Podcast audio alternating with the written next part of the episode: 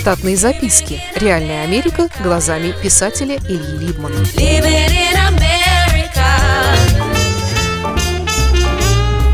Про третью работу.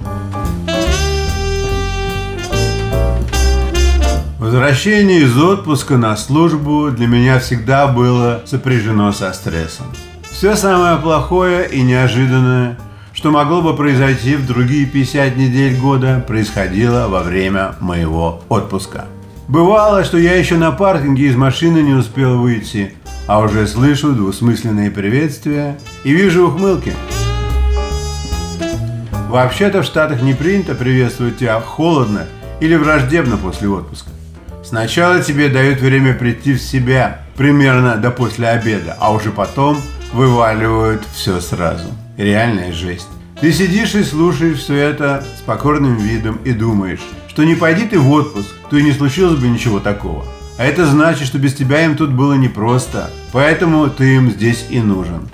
От последней мысли становится немного легче, но никаких защитно-оправдательных речей вести нельзя. Слава богу, что они справились и уцелели. Годы опыта показали мне не единожды, что как бы хорошо ты не старался предупредить события перед отпуском, все равно произойдет что-нибудь такое глобальное, пока тебя нет на службе, и что все равно ты будешь во всем виноватым. Зная обо всем этом, утром в понедельник после отпуска я пил свой кофе с двойным ликером, чтобы выглядеть отдохнувшим. В квартире в самом деле было жарко. На кухонном столе лежала здоровенная бесформенная гора почтовых поступлений за неделю, которую сложил по нашей просьбе юный сосед по площадке. Пока жена собирала деловые письма в отдельную стопку, я отыскал среди флайеров рекламы и меню китайских обжорок воскресное приложение к местной газете. Как раз то самое, в котором печатались объявления с предложениями работы со следующей недели – Вместо обычных одного-двух объявлений было целых семь. Три из них были из больших проектных компаний. Во всех трех говорилось примерно одно и то же. В связи с получением значительного государственного контракта для проектирования нам срочно требуется.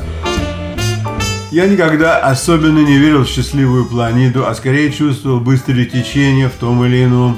Но главным определителем дальнейших действий был инстинкт не стоять на месте. Подобрав четыре нужных резюме для четырех различных позиций, требуется, я уложил их аккуратно вместе с сопроводительными письмами в четыре конверта и отправился на улицу к почтовому ящику, чтобы в понедельник утром письма были уже в пути.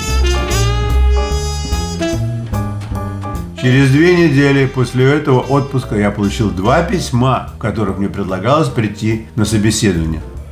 Для меня хождение на интервью тогда было занятием необычным – и волнующим. Помню, как в выходные, за день до собеседования, мы поехали всей семьей по указанному адресу, чтобы на следующий день мне не нужно было плутать по дорогам и не опоздать к нужному часу. Собеседование было довольно коротким. Меня посадили за чертежную доску рядом с тремя другими кандидатами и дали задание начертить что-то плоское в другом, чем в эскизе масштабе. Поскольку все кандидаты были иностранцами, а проверять понимание английского языка в индивидуальном порядке у каждого у компании не было времени, нам, кандидатам, громким командным языком задавались тривиальные инженерные вопросы, на которые предлагалось давать устные ответы без всякой подготовки. Интервьюеров было трое, двое из которых блистали своей властью и сомнительной эрудицией, а третий записывал результаты собеседования. Вся процедура заняла примерно час времени – нам сказали, что сообщат письменно о результатах и пригласили в офис следующих четырех кандидатов.